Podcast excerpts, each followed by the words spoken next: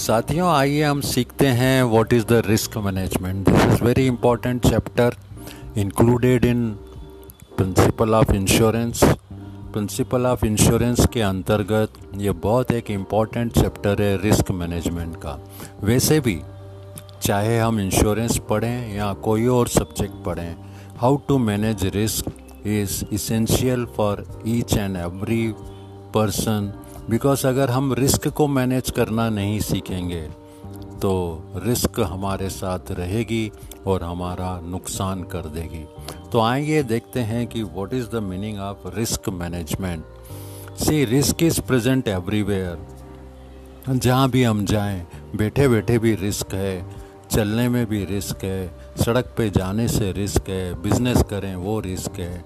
Number of risk है हमारे आसपास तो सबसे पहले रिस्क को आइडेंटिफाई करना, समझना असेसमेंट करना, कितना रिस्क है, क्या रिस्क है, फिर उसका मैनेजमेंट सीखना।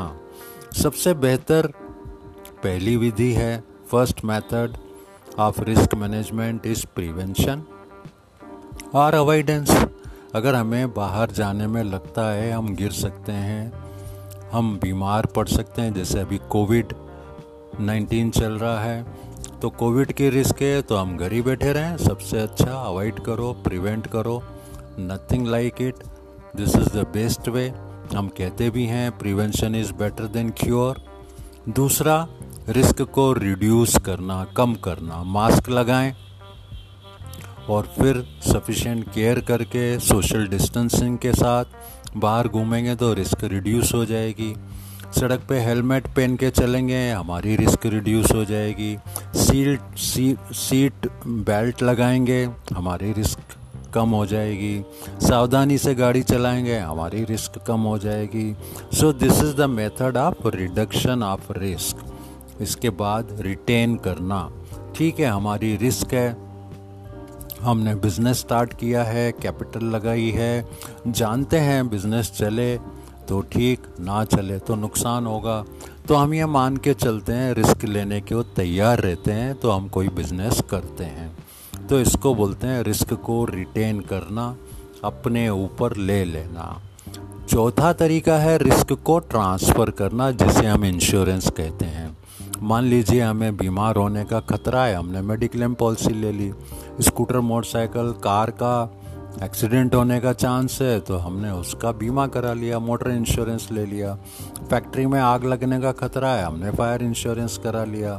हवाई जहाज़ का इंश्योरेंस ले लिया, पानी के जहाज़ का इंश्योरेंस ले लिया, माल का एक्सपोर्ट, इंपोर्ट करा, उसका इंश्योरेंस ले लिया।